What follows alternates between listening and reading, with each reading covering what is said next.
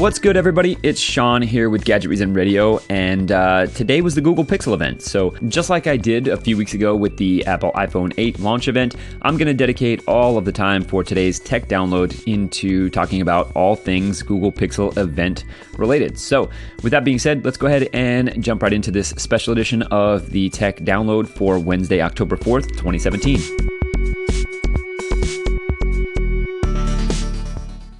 So one of the things that's been discussed quite a lot ever since Steve Jobs passed away is if Apple is continuing to lead the way in terms of product and tech innovations in the time since he's been gone. And, you know, after watching today's Google Pixel event, you could definitely make the argument that they have fallen pretty far behind. You know, at first glance, it looks like Google is now leading the way in terms of innovative products and continuing to improve upon existing product categories that we already use day in and day out.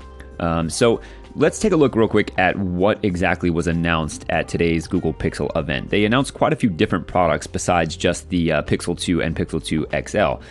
But obviously leading the way were the two flagship tier smartphones from Google that are released now basically annually, which was the Pixel 2 and the Pixel 2 XL. And I'll get a little bit deeper into all the details behind those later on in today's show. But on top of the two Pixel smartphones for the year, Google also introduced a new pair of wireless earbuds to kind of compete with, I guess, AirPods, and they call them Pixel Buds, which is, you know, a laughable name, but they have a couple of really incredible features that are not available currently on something like the AirPods. So the most notable feature of them is that they can do real-time language translation two-way. So basically, someone wearing the earbuds can talk to someone, and their Pixel phone will translate that to whatever language you choose. And then the other individual can speak into your phone in their native language, and it will get translated back to whatever language you wanted it to be translated into right in the earbuds. And that's a pretty innovative, pretty incredible feature, and seeing it happen real time was pretty impressive. Another new product that Google announced was the Home Mini and Home Max smart speakers. They also unveiled the new high-end Pixelbook laptop, which comes in at about $999 with an optional $100 pen accessory or a stylus accessory.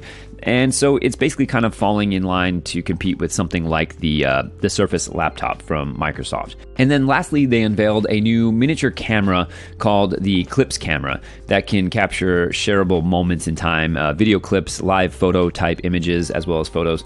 And so they unveiled quite a few different products that can appeal to a pretty wide range of demographics. So let's go ahead and start breaking down some of what was announced. And we'll start off with the Pixel 2 and the Pixel 2 XL and some of the information behind the two big flagship smartphones for this year.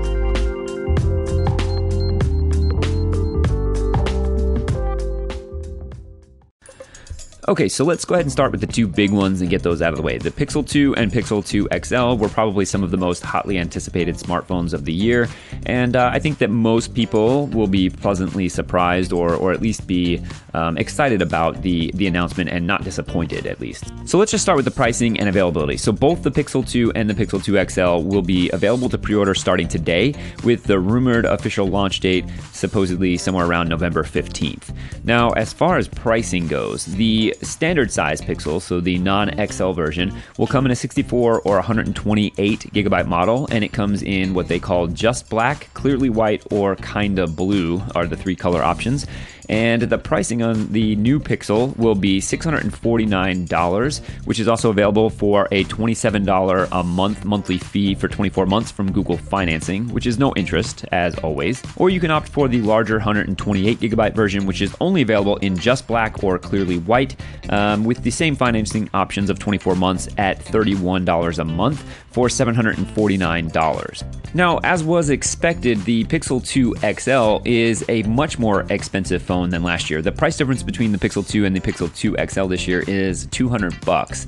Now, the Pixel 2 XL will come in just black or a black and white version, and if you opt for the smaller 64GB size, you're looking at $849 or $35 a month through Google financing. And if you opt for the larger 128GB version, you'll be looking at $949 total or $39.54 a month for 24 months. So as you can see, the pricing on the Google Pixel 2 XL is definitely pretty close to the price of the iPhone X. So as I have mentioned before, it looks like we all need to accept the fact that if you want the highest end version of any top tier flagship phone this year and probably going forward, you're going to be looking at roughly around $1,000 or more. So I think that was pretty widely expected by most people in the industry. So looking at the features of the two flagship phones, you're basically looking at the same Snapdragon 835, 4GB of RAM, and 64 or 128GB storage options, and both phones are rocking a P-OLED display.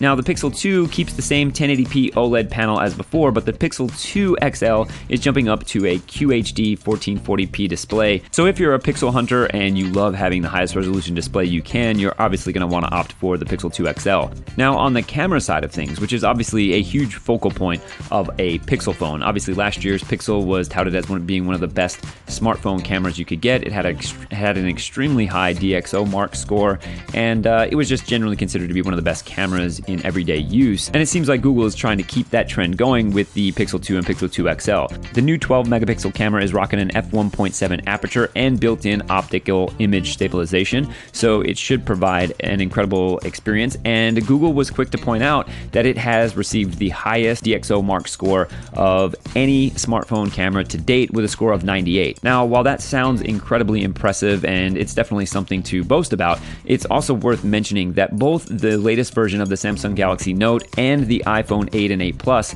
also received really high scores from DxOMark of 94. So when you look at it from that perspective, you're trying to really pixel peep when you're talking about what the difference between a 94 and a 98 score might actually be. It's also worth mentioning that the DxOMark scores are actually given by a real human being, so there is a little bit of personal preference or maybe even bias that can go into those scores. So, you know, for my eyes, it's always been really hard to tell the difference between, you know, any cameras that are ranked within 5 to 7 points of each other. And if anything, you know, it might be one shortcoming here and one extra benefit there, and it's usually just one or two things that separate the two scores. So I think it's worth noting that the Pixel 2 and Pixel 2 XL will have a phenomenal camera, I have no doubt, but just how much better they actually are than, say, something like the iPhone X or the iPhone 8 and 8 Plus is yet to be seen. So that's the main overview of the pricing, specs, and availability for the two new flagship phones from Google. If you guys are interested, I went ahead and pre-ordered the 128GB Pixel 2 XL, so you guys can expect a full review on that as soon as I get it in my grubby little hands. If you guys have any questions or comments about these in the meantime, leave me a comment or call in and let me know.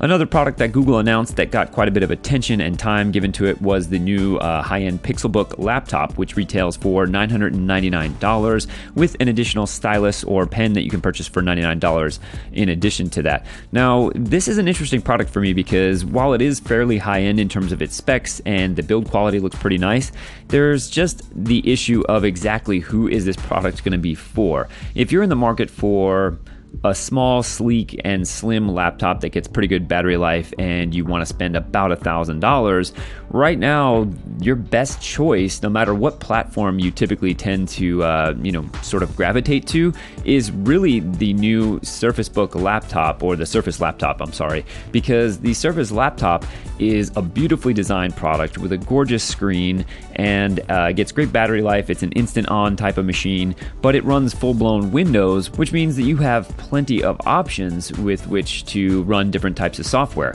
With something like any type of a Pixel-based thing, anything that runs on Chrome OS, the Pixelbooks, the Chromebooks, you're really just relying on web-based applications. So you're going to be using a lot of probably Google Drive-based stuff, Google Docs, and those things have gotten a lot better over the years, but there's certainly nothing that would compare with something like Microsoft Word or Excel, or even something like Pages or Numbers from Apple, which may not be in line in terms of features and functions as the full-blown Office suite from Microsoft, but it's certainly a step above what I've experienced using just Google Docs and the Excel sheets and word processing that's available through them. You know, as far as the specs go, you know, you're getting a lot of bang for your buck when it comes to the new Pixelbook.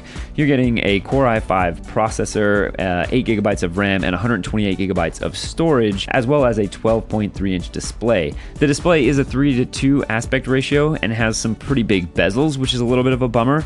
The Pixelbook laptop does have 2 USB-C ports for charging and or accessories, and one cool feature is that if you're using a Pixel phone and you tether it directly with a USB-C cable, it will automatically use your Pixel phone for data access, so giving it wireless access on the go without having to set up anything or change any settings in the Pixelbook itself. So that's pretty cool, but again, I think it really just comes down to understanding who exactly would be in the market for something that costs $1,000 but has a pretty limited range of software available to it.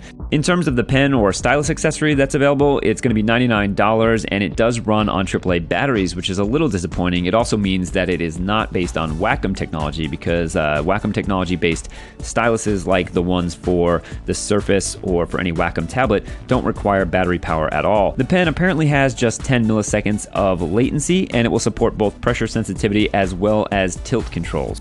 Given all that information, if you're still someone who's interested in the Pixelbook, there's one other thing that you should keep in mind about the price, and that is the fact that the $999 price tag is just for the base model. The top tier version of the Pixelbook will come in at $1,649, which puts it squarely in line with something like a mid-tier Surface laptop or even an Apple MacBook. So, for my personal preference, something that's running on Chrome OS just doesn't justify that kind of pricing. But I am definitely curious to see how consumers respond to this once it's available and see what kind of sales Google gets from it. But if you're somebody who might be interested in a device like this, or it seems intriguing to you, leave me a comment or call in and let me know. So as I mentioned in the opening, Google is finally taking aim at Apple's AirPods with their own wireless earbuds called the Google Pixel Buds. Now, horrible name aside, these things sound pretty amazing. I would say as far as the design goes, they're kind of ugly.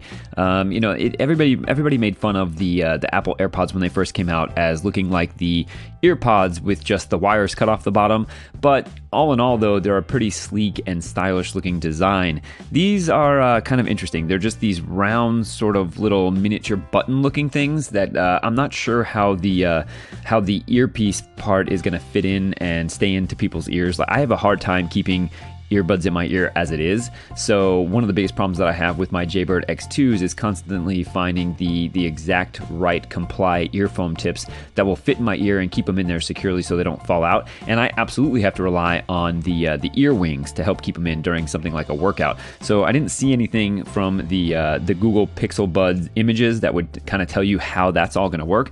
But essentially, Google is relying on one of its coolest features to distinguish it from all the other wireless earbuds on the market, and that is the fact that it has built-in real-time two-way language translation in 40 different languages. And if you're thinking that this sounds like something from like a sci-fi movie, then you'd be 100% right, because that's pretty much what it looked like on the demo that was done on stage. Basically, someone was speaking directly to another person who had the earbuds in, and then the earbuds would translate that into her language, and then she would speak. She was speaking in Swedish, and it would translate via her phone to the person listening via speakerphone. So it was pretty amazing to see it translate in real time, and obviously it was an on-stage demo. We don't really know the facts behind how it was all working, but it looked incredible. And that definitely would be something that is incredibly powerful and beneficial to someone who travels internationally or anything else. The other thing that's cool about these is that they don't actually require the new Pixel 2 phones to function. Any Android phone that has Google Assistant will work with the translation feature of the Pixel Buds. So all in all, we don't know anything about sound quality. We don't know anything about any of the specifics around the types of drivers they're using or the technology that they're using for the audio quality. But the translation feature alone could almost make them worth the $160, and being that that's the same price that Apple is asking for AirPods, it's a pretty compelling price proposition. It's also one of those things, like I mentioned earlier, that could kind of make you think that Apple really is falling behind in terms of innovation, because this is easily something that you would have expected coming from Apple a few years ago, and now it makes the announcement of the AirPods seem a little bit silly. Like, this is something that could have easily been incorporated into the AirPods and would have made them really the first on the market to do something like this and really made them stand out. But obviously, it looks like Google has beat them to it. And most of the other features that are in the AirPods now seem kind of superficial. Now, don't get me wrong, I love just about everything about the AirPods, and the technology that's in them is actually pretty amazing. The fact that it automatically will transfer or switch to any device that you pick up that is an iOS-based or Apple device, that's really cool. The fact that you don't have to go through a lot of pairing options and all these different things to get them set up. The fact that they instantly transfer between one earbud to another, depending on which one you take out. All that stuff is phenomenal. And the Siri integration is great, but basically now Google is offering something that has just about all of those same features, but adds in this incredible real-time language translation. So yeah, I don't know. Let me know what you guys think. I thought this was easily one of the most impressive things of the entire Google event. So leave me a comment or call in and let me know if you think this is pretty amazing, and or if you think it's something that you could actually see yourself using. Yeah, just leave me a comment or call in and let me know.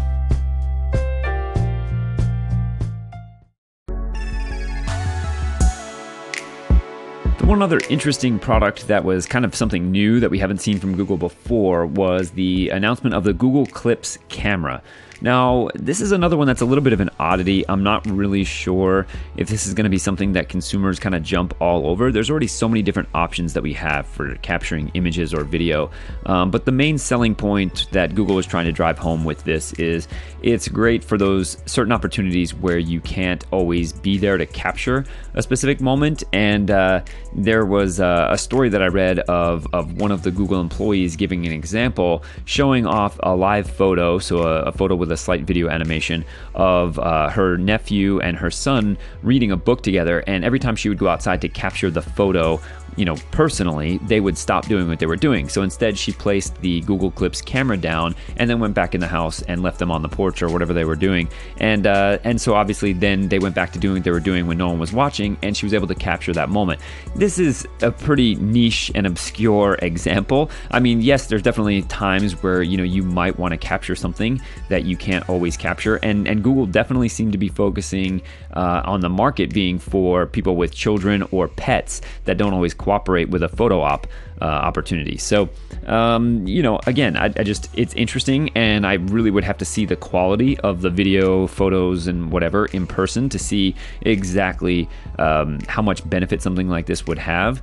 But, you know, it's cool that Google's bringing out a new product category or a new product that they've never experimented with before, and I give them props for that. So outside of that, the only other real announcements of note were the new Google Home accessories, which I mentioned earlier. You know, I made a comment the other day about how many Amazon Echo devices do we need, and it seems like Google is just following suit with just adding 2 more Google Home devices. So the Google Mini is definitely a direct competitor to something like the Amazon Echo Dot. The Mini is $49. It's available for pre-order today. It comes in 3 different colors: chalk, charcoal, and coral, and it has that same fabric design that the Google Home has had since it was initially announced. So it has all the usual features that you would expect from any Google Home device or product.